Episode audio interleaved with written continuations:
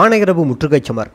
ஓயாத அலைகள் மூன்றின் நான்காவது கட்டமாக அமைந்த ஆனையிரவு சமரானது வன்னி பெரும் சமர்களுக்கெல்லாம் சிகரமாக அமைந்தது. ஆனையிரவு பெருந்தளத்தின் புவியியல் கட்டமைப்பு, அதன் படைபலு, ஆயுதபலு, அதன் கேந்திர முக்கியத்துவம் ஆகியவற்றை நன்கு பரிசீலனை செய்தே ஒரு நுட்பமான தாக்குதல் திட்டத்தை வகுத்தார் தலைவர் பிரபாகரன். மூலோபாயம், வியூக அமைவு, படை நகர்வு எல்லாவற்றிலுமே இத்திட்டம் வித்தியாசமானது, புதுமையானது. ஆனையிரவு சமரை ஒரு முற்றுகை சமராகவே நெறிப்படுத்தினார் பிரபாகரன். ஒருபுறம் கடலும் மறுபுறம் நீரேரிகளும் இன்னொரு புறத்தில் தரையும் சதுப்பு நிலங்களுமாக புவியியல் அமைப்பை கொண்ட ஆனையிரவு படைமுகாம் யாழ்ப்பாண குடாநாட்டையும் வன்னியையும் துண்டித்து வைத்திருக்கும் தடை முகாமாகவே இயங்கி வந்தது. வட தமிழீழத்தின் தொண்டைமுள்ளாகவும் யாழ்ப்பாணத்தின் சிறைவாசலாகவும் செயற்பட்டு வந்த இப்படைத்தளத்தை அழித்தொழிக்க ஆயிரத்தி தொள்ளாயிரத்தி தொண்ணூற்றி ஓராம் ஆண்டு எமது இயக்கம் மேற்கொண்ட வலிந்து தாக்குதல் நடவடிக்கை வெற்றியளிக்கவில்லை. வெற்றிலைக்கேணியில் பெரியதொரு மீட்பு படையை தரையிறக்கி ஆனையிரவை தக்க வைத்து கொண்டது சிங்கள அரசு. அந்த தாக்குதல் நடவடிக்கையை அடுத்து ஆனையிரவு படைமுகாம் படிப்படியாக பல பிரதேசங்களை கபலீகரம் செய்து அந்த நிலப்பரப்பு விரிவாக்கப்பட்டதுடன் அதன் பாதுகாப்பு பலப்படுத்தப்பட்டது. பரந்தனிலிருந்து பலைவரை கண்டி வீதியை விழுங்கியபடியே நீட்சி பெற்று வெற்றிலைக்கேணி, கட்டைக்காடு, உடுத்துறை, முள்ளியான் போன்ற தென்கிழக்கு கரையோர பகுதிகளையும் வடக்கே புல்லாவெளியையும் உள்ளடக்கியதாக ஒரு பரந்த பிரதேசத்தில் இயக்கச்சியிலும் ஆனையிரவிலும் இரு பெரும் படைமுகாம்களையும் கரையோர தலங்களையும் பல்வேறு சிறு முகாம்களையும் கடினமாக கட்டப்பட்ட காவல் அரண்களையும் கொண்டதான ஒரு பிரம்மாண்டமான கூட்டு படைத்தள தொகுதியாக a massive military complex Anaiyiravu விளங்கியது. ஓயாத அலைகளாக வன்னி பெரும் சமர்களில் திகைப்பூட்டும் போரியல் சாதனைகளை படைத்த பிரபாகரனுக்கு ஆனையிரவு படைத்தளம் ஒரு சவாலாக அமைந்தது.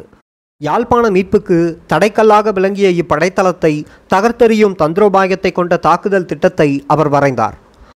ஆனையிரவு மீதான முந்தைய தாக்குதல் திட்டம் பிசகிய காரணங்களை ஆய்வு செய்து பார்த்ததில் அவருக்கு ஒரு உண்மை புலனாகியது. ஆனையிரவை கைப்பற்றுவதாயின் கடற்படையின் கடல் ஆதிக்கத்தை கட்டுப்படுத்துவதோடு தென்கிழக்காக உள்ள பிரதேசங்களையும் எமது கட்டுப்பாட்டின் கீழ் கொண்டுவர வேண்டும் என்பதை அவர் உணர்ந்து கொண்டார். இதன் அடிப்படையில் ஒரு புதுமையான முற்றுகை சமருக்கான போர்த்திட்டத்தை வகுத்தார் பிரபாகரன். இத்திட்டத்திற்கு அமைவாக ஓயாத அலைகள் மூன்றின் மூன்றாம் கட்டம் முடுக்கிவிடப்பட்டது. ஆயிரத்தி தொள்ளாயிரத்தி தொண்ணூற்றி ஒன்பதாம் ஆண்டு பத்தாம் நாள் இருட்பொழுதில் விடுதலை புலிகளின் தாக்குதல் அணிகள் கட்டைக்காடு, புல்லாவெளி படைமுகாம்களின் முன்னணி காவல் அரண்களை அழித்து முன்னேறின. பல மணி நேரமாக நடைபெற்ற கடும் மோதலின் பின்பு இப்படைமுகாம்கள் புலிகளின் வசம் வீழ்த்தன. இதனையடுத்து வெற்றிலைக்கேணி தளம் எமது போராளிகளின் தாக்குதலுக்கு இலக்காகியது.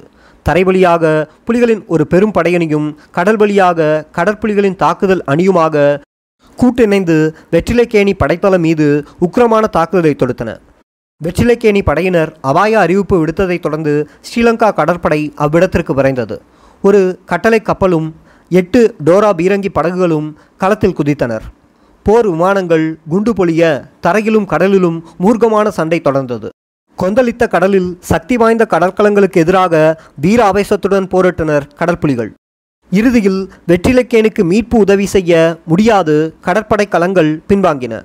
தனிமைப்படுத்தப்பட்ட வெற்றிலைக்கேணி தளம் டிசம்பர் பதினோராம் நாள் பிற்பகல் புலிப்படை வீரர்களிடம் வீழ்ந்தது. வெற்றிலைக்கேணியின் வீழ்ச்சியுடன் முல்லைத்தீவு மாவட்டத்தின் கரையோர கடலாதிக்கம் கடற்புலிகளின் கைக்கு வந்தது. வெற்றிலைக்கேணியை கைப்பற்றியதை அடுத்து முள்ளியான், புல்லாவெளி, அலியாவளை ஆகிய இடங்களில் அமைந்திருந்த சிங்கள இராணுவத்தின் படைமுகாம்களை அழித்து அப்பிரதேசங்களை தமது கட்டுப்பாட்டின் கீழ் கொண்டு வந்தனர் புலிப்படை வீரர்கள். இப்பிரதேசங்கள் கைப்பற்றப்பட்டதை அடுத்து ஆனையிரவின் தென்கிழக்கு பாதுகாப்பு வலயம் விடுதலை புலிகளின் ஆதிக்கத்தின் கீழ் வந்தது. அத்துடன் வெற்றிலைக்கேணி கடற்தளத்தை பறிகொடுத்ததால் கடல் வழி விநியோகத்தையும் ஆனையிரவு பெருந்தளம் இழந்தது. பிரபாகரனின் தாக்குதல் திட்டத்தின் முதற்கட்டம் வெற்றிகரமாக நிறைவேறியது. ஆனையிரவின் பாதுகாப்பு தூண்களாக அதன் தென்கிழக்கு பிராந்தியத்தில் அமைந்திருந்த படைத்தளங்களை தாக்கி அழித்து அப்பகுதிகளை கைப்பற்றி கொண்டதால் முற்றுகை திட்டத்தின் ஒரு முக்கிய அம்சம் நிறைவடைந்தது. அடுத்த கட்டமாக ஆனையிரவின் பரந்தன், உமையாள்புரம் பிரிகேட் படைத்தளங்களை தாக்கி அழிப்பதுதான் பிரபாகரனின் திட்டமாக இருந்தது. சமர்முனைக்கான கட்டளை தளபதியாக கர்னல் தீபன் நியமிக்கப்பட்டார். ஆயிரத்தி தொள்ளாயிரத்தி தொண்ணூற்றி ஒன்பதாம் ஆண்டு டிசம்பர் மாதம் பதினாறாம் நாள் பரந்தன் உமையாள்புரம் சமர் வெடித்தது. பீரங்கி மோட்டார் அணிகளின் சூட்டாதரவுடன் சார்ல்ஸ் ஆண்டனி சிறப்பு படையணியும் மாலதி படையணியும் இணைந்த படைத்தொகுதி இந்த முனைகளில் நேராக ஏனகன் வீதியூடாகவும் பக்கவாட்டாக பரந்தன் முல்லை வீதியூடாகவும் முன்னேறின. பகல் ஒரு மணிக்கு ஆரம்பமாகிய சண்டை அடுத்த நாள் காலை வரை ஓயாது மும்முரமாக தொடர்ந்தது. எதிரி படையணிகளும் தமது நிலைகளிலிருந்து மூர்க்கமாக போரிட்டன. மரபோலி ஆயுதங்களை கச்சிதமாக கையாண்டு வீராபேசத்துடன் முன்னேறி போராடிய எமது வீரர்களிடம் பரந்தலிலிருந்த இரு பிரதான படைத்தளங்கள் வீழ்ச்சியடைந்தன. இப்படைத்தளங்களிலிருந்து தப்பியோடிய படையினர் பரந்தன் இரசாயன தொழிற்சாலையில் அமையப்பெற்றிருந்த பிரிகேட் தலைமையகத்தில் தஞ்சமடைந்தனர். புலிகளின் படையணிகள் முன்னேறி வருவதை அறிந்து அச்சமடைந்த ஆணையரபு இராணுவத்தினர் மேலதிக துணைப்படைகளையும் இங்கு அனுப்பியிருந்தனர். படைபலம் பெற்ற பிரிகேட் தளம் புலிகளுடன் மும்முரமாக பொருதியது. டிசம்பர் இருபதாம் நாள் வரை பயங்கர சண்டை தொடர்ந்தது. இறுதியில் எமது வீரர்களின் துணிவுக்கும் தளராத உறுதிக்கும் போர் ஆற்றலுக்கும் அரச படையினரால் முகம் கொடுக்க முடியவில்லை. பிரிகேட் தலைமை தளம் புலிகளிடம் வீழ்ந்தது. இறந்தவர்கள் போக எஞ்சியோர் உமையால்புரம் நோக்கி சிதறியோடினர். டிசம்பர் இருபத்தி ஏழாம் நாள் மீண்டும் சமர் வெடித்தது. விடுதலை புலிகளின் படையணிகள் மும்முனைகளிலிருந்து உமையால்புரம் பிரிகேட் தலைமையகம் நோக்கி முன்னேறின. ஆணையரவின் முன்னரங்க பாதுகாப்பு கவசமான தளத்திலிருந்து புலிப்படையின் வருகைக்காக அங்காளாய்ப்புடன் காத்திருந்த அரச படையணிகள் மிக மூர்க்கமான சண்டைகள் குதித்தன. இருதரப்பும் விடாப்பிடியாக ஆவேசத்துடன் போரிட்டன. இறுதியில் புலிகளின் வீரமே சமரின் முடிவை நிர்ணயித்தது. உமையால்புரம் எமது வீரர்கள் வசம் வீழ்ந்தது. ஓயாத அலைகள் மூன்றின் மூன்றாம் கட்டம் நிறைவு பெற்றது. ஆணையரபு முற்றுகை சமருக்காக தலைவர் பிரபாகரன் வகுத்த திட்டத்தின் ஒரு முக்கிய அம்சம் வெற்றிகரமாக நிறைவடைந்தது. விடுதலை புலிகளின் குரட்டு வியூகப்பொறிக்குள் ஆணையரபு படைத்தளம் படிப்படியாக வீழ்ந்து கொண்டிருந்தது. யாழ்ப்பாணத்துடனான விநியோக தொப்புள் கொடியாக இனி மிஞ்சியிருப்பது ஏனையன் கண்டி நெடுஞ்சாலைதான். அந்த விநியோக பாதையை விடுதலை புலிகளால் நெருங்க முடியாது என நம்பிக்கையுடன் இருந்தது சிங்கள இராணுவ தலைமை. இந்த நம்பிக்கையை உடைத்தெறியும் வகையில் ஒரு திகைப்பூட்டும் மூலோபாய நகர்வை திட்டமிட்டார் பிரபாகரன். உலக போரியல் நிபுணர்களையே வியப்பில் ஆழ்த்திய இப்படைநகர்வு ஓயாத அலைகள் மூன்றாம் கட்டம் நான்கு என பெயரிடப்பட்டது. இதன் மூலோபாய குறிக்கோள் ஆணையரபு கூட்டுப்படைத்தளத்தை முற்றுகையிட்டு இதற்கான விநியோகத்தை துண்டித்து அதனை தாக்கி அளிப்பதாகும். இரண்டாயிரம் ஆண்டு மார்ச் மாதம் இருபத்தி ஆறாம் நாள் பிற்பகல் ஆணையரபு இறுதிச் சமருக்கான நகர்வு ஆரம்பமானது. கனரக ஆயுதங்களை தரித்த வண்ணமும் கட்டி இழுத்த வண்ணமும் விடுதலை புலிகளின் படையணிகள் ஆணையரபுக்கு தென்கிழக்கில் உள்ள கட்டைக்காடு, வெற்றிலைக்கேணி, அலிவளை ஆகிய கடலோர பிரதேசங்களை வந்தடைகின்றன. பெண்களும் ஆண்களுமாக பல்வேறு படையணிகளைச் சேர்ந்த பல்லாயிரம் போராளிகளும் அவர்களது கட்டளை தளபதிகளும் அணித்தலைவர்களும் ஒன்றாக அணித்திரண்டு எமது போரியல் வரலாற்றில் மகத்தான சாதனையாக பதிவாகப் போகும் தரையிறக்கத்திற்கு தயாராகினர். அந்த வரலாற்று தரையிறக்கத்தை சாதித்து முடிக்கும் பெரும் பொறுப்பை சுமந்தபடி கடற்புலிகளின் சிறப்பு தளபதி கர்னல் சூசையும் கடற்புலிகளின் தாக்குதல் அணிகளும் படகு தொகுதிகளுமாக அங்கு வந்து சேர்ந்தன. ஆணையரபு சமரின் ஒருங்கிணைப்பு தளபதி கர்னல் பாலுவும் அங்கு வந்தடைந்தார். பொழுது சாய்ந்து இருள் படியும் நேரம். பெருங்கடலில் எதிரியுடன் பொருதி தரையிறக்கத்திற்கு பங்கம் நிகழாது பார்த்து கொள்ள கடற்புலிகளின் தாக்குதல் அணிகள் கடலில் இறங்கின. அவற்றைத் தொடர்ந்து அணி அணியாக படகுகளில் புலிகளின் போரணிகள் புறப்பட்டன. ஒரு மணி நேரம் வரை புலி வீரர்களை சுமந்து சென்ற படகுகள் இருளில் அமைதியாக நகர்ந்து சென்றன. அவ்வேளை தலையாடி தளத்தில் இயங்கிய ரேடார் மூலம் கடலில் எமது படைநகர்வை எதிரி கண்டுகொண்டான். கடலில் பயங்கர சண்டை வெடித்தது. உயர்கடலில் ஸ்ரீலங்கா கடற்படையின் கட்டளை தாய்க்கப்பல் வழிநடத்த பதினாறு டோரா பீரங்கி படகுகள் கடற் சமரில் களமிறங்கின. எதிரியின் பீரங்கி சண்டை படகுகள் முன்னேறி தரையிறக்க படகுகளை தாக்க விடாதவாறு வியூகம் அமைத்து கடற்புலிகளின் தாக்குதல் அணிகள் போரிட்டன. கடலை பிளந்து சுற்றிச் சுழன்று மிக நுட்பமாக வீரமுடன் களமாடிய எமது கடற்புலிகள் போராளிகள் பயணித்த படகுகளை எதிரியின் களங்கள் நெருங்காதவாறு வீரச்சமர் புரிந்தனர். தரையிறங்கும் படகுகள் தலையாடி படைத்தளத்தை அண்மித்தபோது தரையிலிருந்தும் மேலே உயர கடலிலிருந்தும் தாக்குதல் தீவிரமடைந்தது. இருளையும் கிழித்து கொண்டு தீ பந்தங்களாக வானிலிருந்து நெருப்பு மழை பொய்தது. அந்த அக்னி கடலை நீந்தி கடந்து கொண்டிருந்தன எமது போராளிகளின் படகுகள்.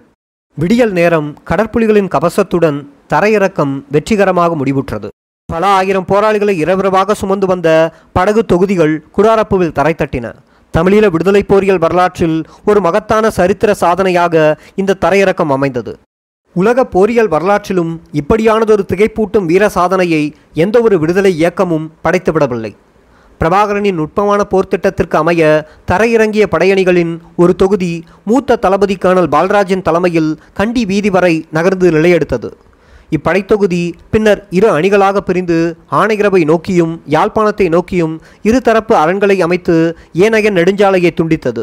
முகாமலைக்கு சமீபமாக இத்தாபில் பகுதியில் நான்கு கிலோமீட்டர் தூரமும் ஒன்றரை கிலோமீட்டர் அகலமுமான சிறிய நிலப்பரப்பில் உள்தடுப்பு வெளித்தடுப்பு அரண்களை நிறுவி சிங்கள இராணுவத்தின் பிரதான விநியோக பாதையை துண்டித்து எதிரியோடு மோதும் பொருது களத்தை அமைத்தனர் புலிப்படை வீரர்கள்.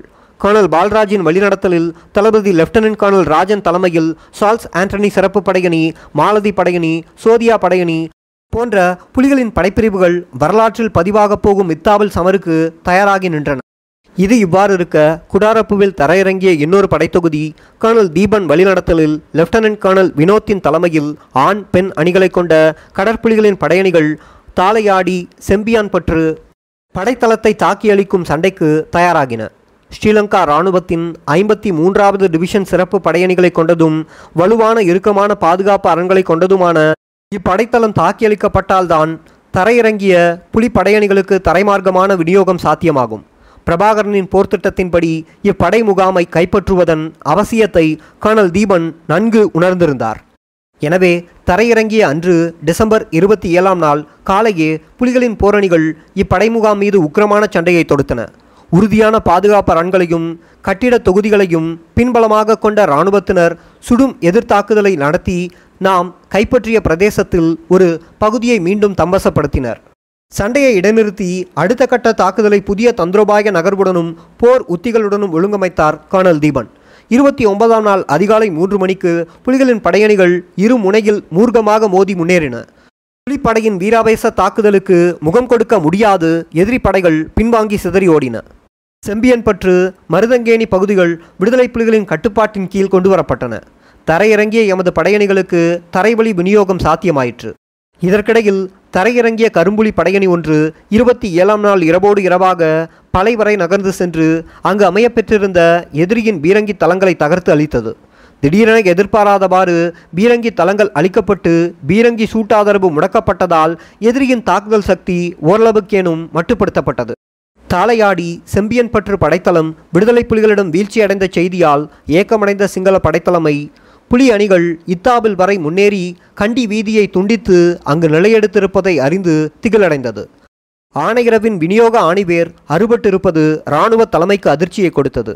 பிரம்மாண்டமான ஆணையரவு கூட்டு படைத்தளமும் அங்கு நிலை கொண்டிருக்கும் பன்னாயிரம் படை வீரர்களும் சுற்றி வளைக்கப்பட்டு முற்றுகைக்கு ஆளாகி விநியோக பாதை துண்டிக்கப்பட்டு தனிமைப்படுத்தப்பட்டு நிற்கும் பேராபத்தை சிங்கள அரசு உணர்ந்து கொண்டது. எப்படியாவது எந்த வழியிலாவது அரச படைகளின் முழுமையான படைவலுவையும் பாவித்து புலிகளின் முற்றுகைச் சமரை முறியடிப்பதென சிங்கள அரசும் படைத்துறை தலைமையும் முடிவெடுத்தன. இந்த முடிவை உடனடியாக செயற்படுத்துவதெனவும் தீர்மானிக்கப்பட்டது. இதற்கமைய இத்தாபிலில் எமது போராளிகள் நிலையெடுத்த இரண்டாவது நாள் மார்ச் இருபத்தி எட்டாம் நாள் மாலை நான்கு மணியளவில் சார்ல்ஸ் ஆண்டனி படையணி நிலையெடுத்திருந்த கண்டி நெடுஞ்சாலை பகுதியில் சிங்கள படையணிகள் தாக்குதலை தொடுத்தன. ஆணையரவு பெருந்தளத்திலிருந்து முன்னேறி வந்த இராணுவத்தினர் டேங்கிகள், கவச வாகனங்கள் சகிதம் மூன்று முனைகளில் எமது முன்னணி பாதுகாப்பு அரண்களை உடைத்து எமது பாதுகாப்பு வளையத்தினுள் நுழைந்தனர். எதிரியின் வருகையை எதிர்பார்த்து காத்திருந்த எமது படையணிகள் எதிரியை திகைப்பூட்டும் வகையில் தீரமுடன் களமாடினர். இரவு பதினோரு மணி வரை சுடும் சண்டை தொடர்ந்தது. இறுதியில் எதிரி படையணிகள் இழப்புகளுடன் விரட்டியடிக்கப்பட்டன. இத்தாவில் பகுதியில் எமது வளத்தையும் சுடுகள சக்தியையும் மனோதிடத்தையும் கணிப்பீடு செய்து பார்க்கவே இந்த ஊடுருவல் தாக்குதல் நடத்தப்பட்டது. எமது போர் வலுவை மதிப்பீடு செய்து கொண்ட சிங்கள இராணுவம் பெரும் எடுப்பிலான படை நடவடிக்கைகளுக்கு திட்டமிட்டது.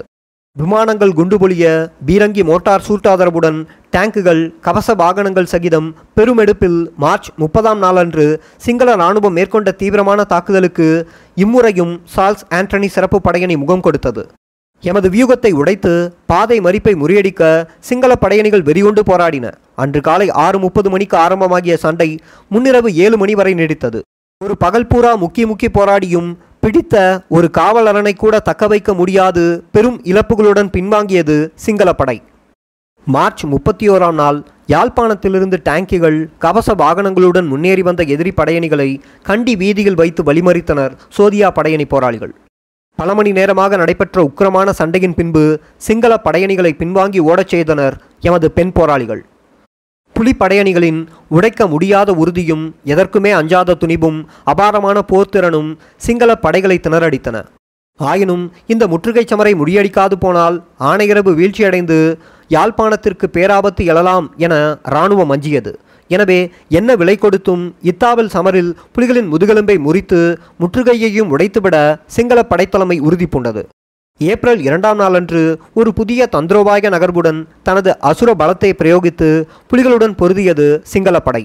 ஆணையரவிலிருந்து ஒரு படைத்தொகுதியும் யாழ்ப்பாணத்திலிருந்து இன்னொரு படைப்பிரிவூடாக ஒரே சமயத்தில் இத்தாவிலில் அமைந்திருந்த புலிகளின் வளையத்தை உடைக்க முயன்றன. என்றுமில்லாதவாறு இத்தாவில் சண்டை உக்கிரமடைந்தது. சண்டையின் உச்சக்கட்டத்தில் நீரேரி பகுதி ஊடாக புலிகளின் முன்னணி பாதுகாப்பு அரண்களை உடைத்து ஊடறுத்து உள்நுழைந்தன சிங்கள படைகள். டேங்குகள், கவச வாகனங்கள் சகிதம் இத்தாவில் வளையத்திற்குள் புகுந்த அரச படையணிகள் எமது போரணிகளின் ஒரு பகுதியை சுற்றி வளைத்து முற்றுகையிட முனைந்தனர். எதிரியின் தந்திரோபாய நகர்வை ஊகித்தறிந்த எமது வீரர்கள் மயிர்கூச்செறியும் சண்டைகளை நிகழ்த்தி எதிரியின் திட்டத்தை முறியடித்தனர். எமது படைகளை முற்றுகையிட முனைந்த எதிரி எமது படைகளின் முற்றுகைக்குள் சிக்கிக்கொண்டு அங்காளாய்ந்தான். எதிரியின் கவச வாகனங்கள் திசை தெரியாத அங்குமிங்கும் அலைந்து திரிந்தன. குழு மாடுகளாக பற்றைகளை உழுது திரிந்த டேங்குகளை எமது கவச எதிர்ப்பு அணிகளின் உந்துகணை செலுத்திகள் தாக்கி அளித்தன. அன்றைய நாள் கடும் சமரில் எமது ஆண் பெண் போராளிகளின் அணிகளின் அபாரமான போராற்றலை கண்டு எதிரி படைகள் திகைப்படைந்தன. அன்று நண்பகல் பனிரெண்டு மணிக்கு தொடங்கிய சமர் இரவு வரை நீடித்தது. பல நூற்றுக்கணக்கான படையினரின் உடல்கள் அங்குமிங்குமாக பிரதேசமெங்கும் சிதறி கடந்தன. எஞ்சிய படையணிகள் இரவின் இருளில் தலைக்குனிவுடன் தலைமறைவாகின. தமது முயற்சிகள் முறியடிக்கப்பட்டு பெரும் உயிர் சேதத்தை சந்தித்த போதும் இராணுவ தலைமை விடுதலை புலிகளை வெற்றி கொள்ள வேண்டும் என்ற வெறியிலும் குருட்டு நம்பிக்கையிலும் தனது படை நடவடிக்கைகளை தொடர்ந்தது. ஏப்ரல் நான்காம் நாள் மீண்டும் இத்தாவிலில் புலிகளின் நிலைகள் மீது ஆக்ரோஷமான தாக்குதலை தொடர்ந்தது.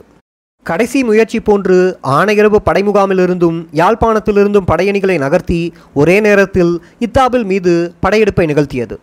ஆனையிரவிலிருந்து முன்னேறிய பிரதான படையணியை கர்னல் விதுஷாவின் தலைமையிலான மாலதி படையணியைச் சேர்ந்த போராளிகள் எதிர்கொண்டு தாக்கினர். இது எதிரியின் ஆறாவது தடையுடைப்பு போர் நடவடிக்கையாகும். ஏற்கனவே நிகழ்ந்த தாக்குதல்களினால் புலிப்படை ஆட்பலத்தை இழந்து மனோபலம் குன்றி பலவீனம் அடைந்திருக்கலாம் என எதிரி தவறாக மதிப்பீடு செய்திருந்தார். அந்த போலி நம்பிக்கையுடன் பொருதிய எதிரிக்கு பேரதிர்ச்சி காத்திருந்தது. பீரங்கி மோட்டார் சூட்டாதரவுடன் எமது முன்னணி காப்பரன்களை தகர்த்து இரு முனைகளில் முன்னேறிய எதிரிப்படைகளை சுற்றி வளைத்து வீராவேசத்துடன் போரிட்டனர் பெண் புலி வீரர்கள். முன்னேறிய இராணுவத்தினரை ஒரு முற்றுகை பொறி வியூகத்திற்குள் சிக்க வைத்து களமாடிய எமது போராளிகளின் போர்த்திறனும் துணிச்சலும் எதிரியை திகைப்பில் ஆழ்த்தியது. காலை தொடங்கி இரவு வரை நீடித்த கொடும் சமரில் இரு தரப்பிலிருந்தும் கொட்டப்பட்ட குண்டுகள் இத்தாவில் பகுதியை அதிர வைத்தன. இறுதியில் பலத்த உயிரிழப்புகளுடன் சிங்கள படையணிகள் பின்வாங்கின. அன்றைய நாள் வாங்கி கட்டிய அந்த பலத்த அடி ஐந்து நாட்களுக்கு எதிரியை ஓய்வெடுக்கச் செய்தது. தோல்விக்கு மேல் தோல்வியாக ஏற்பட்டு வரும் பின்னடைவுகளை சிங்கள படைத்துறை தலைமையால் சகித்து கொள்ள முடியவில்லை. இராணுவ கட்டுப்பாட்டு பிரதேசத்தினுள் தரையிறங்கி ஊடுருவிய புலிப்படையணிகள் இத்தாவில் என்ற சிறு கிராமத்தில் நான்கு கிலோமீட்டர் நீளமும் ஒன்றரை கிலோமீட்டர் அகலமுமான ஒரு துண்டு நிலத்தில் நாற்கட்ட வடிவமான பாதுகாப்பு பெட்டி அமைத்து அதற்குள் இருந்தபடியே அசுர பலத்துடன் இராணுவம் ஏவிவிட்ட மூர்க்கமான தாக்குதல்களை வெற்றிகரமாக முறியடித்து வரும் அதிசயத்தை படைத்துறை தலைமையால் நம்ப முடியவில்லை. இந்த பின்னடைவுகளுக்கு புலிகளின் வீரத்தையும் போர் திறமையையும் காரணமாக கற்பிக்க விரும்பாத படைத்தலைமை தனது தாக்குதல் தளபதிகளின் கோழைத்தனத்தால் விளைந்த வினையென தப்பாக கணக்கிட்டது. இதனால் களநிலை தளபதிகளை மாற்றியமைத்து புதிய தாக்குதல் திட்டத்தை வகுத்து பெரும் படை திரட்டி ஏப்ரல் பத்தாம் நாளன்று இத்தாவில் மீது படையெடுத்தது சிங்கள இராணுவம். ஆட்பலத்தையும் படைக்கல வலுவையும் அணி சேர்த்த இராணுவத்தினர் இதுவரை பிரயோகிக்காத பெரும் பலத்துடன் கொடிகாமத்திலிருந்து முன்னேறி இத்தாவிலில் அமைந்த எமது நிலைகள் மீது மும்முனை தாக்குதலை தொடுத்தனர். அன்று காலை ஆறு முப்பது மணி அளவில் பீரங்கிகளின் முழக்கத்துடன் சமர்க்களம் திறந்தது. கண்டி வீதியோரமாக ஒரு முனையில் முன்னேற முயன்ற இராணுவத்தை கர்னல் துர்கா தலைமையிலான சோதியா படையணி எதிர்கொண்டது. அடுத்த இருமுனைகளிலும் சார்ல்ஸ் ஆண்டனி சிறப்பு படையணிகள் சிங்கள படைகளுடன் மோதின. இதுவரை காணாத ஒரு கொடூரமான சமரை அன்றுதான் இத்தாவில் மண் கண்டுகொண்டது. மூளை முடுக்கெல்லாம் வெடித்த குண்டு மலைக்குள் நின்றபடி இரும்பு யானைகளால் சவாரி வந்த சிங்கள துருப்புகளை அசாத்தியமான துணிவுகளுடன் எமது ஆண் பெண் போராளிகள் எதிர்த்து போராடினார்கள். புலிகளின் வீரத்திற்கு பறைசாற்றும் மயிர்கூச்செறியும் பல நிகழ்வுகளும் இச்சமரில் இடம்பெற்றன. எமது நிலைகளை எதிரி கைப்பற்றுவதும் பின்பு பின்வாங்கி ஓடுவதும் மீண்டும் முயற்சிப்பதும் அது முறியடிக்கப்படுவதுமாக சிங்கள படைகள் மேற்கொண்ட பகிரத முயற்சிகள் எல்லாம் புலிப்படைகள் முறியடித்தனர். காலை தொடங்கிய சமர் நள்ளிரவு வரை கிட்டத்தட்ட பதினெட்டு மணி நேரம் வரை நீடித்தது. எதிரி தனது முழு பலத்தையும் பிரயோகித்தும் புலிகளின் பாதுகாப்பு பெட்டியை அசைத்துவிட முடியவில்லை. மறுநாள் காலையும் இராணுவம் மேற்கொண்ட இன்னொரு முயற்சியும் எமது போராளிகள் வெற்றிகரமாக முறியடித்தனர். சிங்கள இராணுவத்தின் ஆணவம் இத்தாவில் மண்ணில் உடைத்தெறியப்பட்டது. ஆட்பலத்தையும் ஆயுத பலத்தையும் விட ஆன்ம பலமே வெற்றியை நிர்ணயிக்கும் சக்தி என்பதை இத்தாவில் சமர்க்கலம் மூலம் எதிரிக்கு உணர்த்தினர் எமது வீரர்கள். நெஞ்சுரத்தின் நினைவழியா காவியமாக இத்தாவில் களமண்ணில் ஒரு சரித்திரத்தை படைத்தார்கள் எமது மண்ணின் மறவர்கள். இத்தாவில் சமர் ஆணையரவின் தலைவிதியை நிர்ணயித்தது. இத்தாவிலில் எட்டு தடவைகள் பலப்பரட்சைகள் நடத்தி பெரும் தொகையில் உயிரிழப்பையும் ஆயுத தளபாட அழிவையும் சந்தித்து மனம் தளர்ந்த சிங்கள படைகள் முடங்கிய களப்புறநிலையை கருத்தில் எடுத்த தலைவர் பிரபாகரன் ஆணையரவு பிரதான முகாம் மீதான தாக்குதலுக்கு உத்தரவிட்டார். தலைவரின் உத்தரவுக்காக தயார் நிலையில் காத்திருந்த புலிப்படையணிகள் கர்னல் தீபனின் வழிநடத்தலில் ஆணையரவு படைத்தளம் மீதான இறுதி தாக்குதலை தொடுத்தனர். ஏப்ரல் பதினெட்டாம் நாள் பிற்பகல் முகாபில் பகுதியில் தொடங்கிய சமர் சிங்கள இராணுவத்தின் வலுவான எதிர்ப்புகளையும் முறியடித்து ஒரு சில நாட்களில் ஆணையரவின் சுற்றுப்புற பிரதேசங்களை புலிகளின் வசமாக்கியது. ஏப்ரல் இருபத்தி இரண்டாம் தேதி முற்றுகை சமரின் இறுதி நாளன்று ஆணையரவின் அனைத்து பாதைகளையும் அடைத்து மூடி இயக்கச்சித்தளம் மீது புலிப்படை பாய்ந்து முன்னேறியது. சரணடைவது அல்லது தப்பியோடுவது என்ற சங்கடமான தெரிவுக்கு தள்ளப்பட்ட சிங்கள இராணுவம் தப்பியோட முடிவெடுத்தது. பாதைகள் மூடப்பட்ட நிலையில் கிளாலி நீரேரி ஊடாகவும் நீரேரி கரை வழியாகவும் சிதறி ஓடிய இராணுவம் மீது படகுகளிலிருந்தும் தரையிலிருந்தும் எமது போராளிகள் தாக்குதலை நிகழ்த்தினர். பிணமாக வீழ்ந்தவர்களையும் காயமடைந்து கதறியவர்களையும் விட்டுவிட்டு ஏனைய படையினர் தலை தெறிக்க தப்பியோடி பிழைத்தனர். அன்று ஆணையரவு கூட்டு படைத்தளம் விடுதலை புலி வீரர்களிடம் வீழ்ச்சியடைந்தது. பிரபாகரனின் தாக்குதல் திட்டத்தின் மூலோபாய குறிக்கோள் நிறைவு பெற்றது. தமிழீழ விடுதலை பாதையில் அமைந்திருந்த தடைக்கல் உடைத்தெறியப்பட்டது. ஆணவம் பிடித்த சிங்கள இராணுவம் அவமானத்துடன் தலைகுனிய புலிகளின் போராற்றல் கண்டு உலகம் வியப்படைந்தது. இரண்டாயிரம் ஆண்டு ஏப்ரல் இருபத்தி மூன்றாம் நாளன்று காலை ஒன்பது மணி அளவில் ஆணையரவு மீட்கப்பட்ட வெற்றி சின்னமாக அங்கு புலிக்கொடி ஏற்றப்பட்டது. வரலாற்று புகழீட்டிய ஆணையரவு சமரின் ஒருங்கிணைப்பு கட்டளை தளபதி கர்னல் பானு சமர்முனை தளபதிகள் போராளிகள் புடைசூழ தமிழீழ தேசிய கொடியை ஏற்றி வைத்தார். எவராலும் வெற்றி கொள்ள முடியாத பலம் பெற்றது என அமெரிக்க இராணுவ நிபுணர்களால் கருதப்பட்ட ஆணையரவு கூட்டு படைத்தளம் விடுதலை புலிகளிடம் வீழ்ச்சியடைந்தமை தமிழீழ போரியல் வரலாற்றில் ஒரு திருப்பத்தை ஏற்படுத்தியது. ஆணையரவில் புலிகள் ஈட்டிய வெற்றியுடன் படை வலு மேலாதிக்கத்தை ஸ்ரீலங்கா இராணுவம் இழந்தது. இராணுவ சமசீர் வலுநிலை பேலன்ஸ் ஆஃப் மிலிட்ரி பவர் விடுதலை புலிகள் இயக்கம் பெற்றுக்கொண்டது. அதுக்கு எங்களுடைய இனத்தின் எதிரியா இருந்தீங்களா என்றால் எனக்கு வரும் கோபம். அப்ப என்னுடைய கோபத்தை நீங்க பார்க்கலாம்.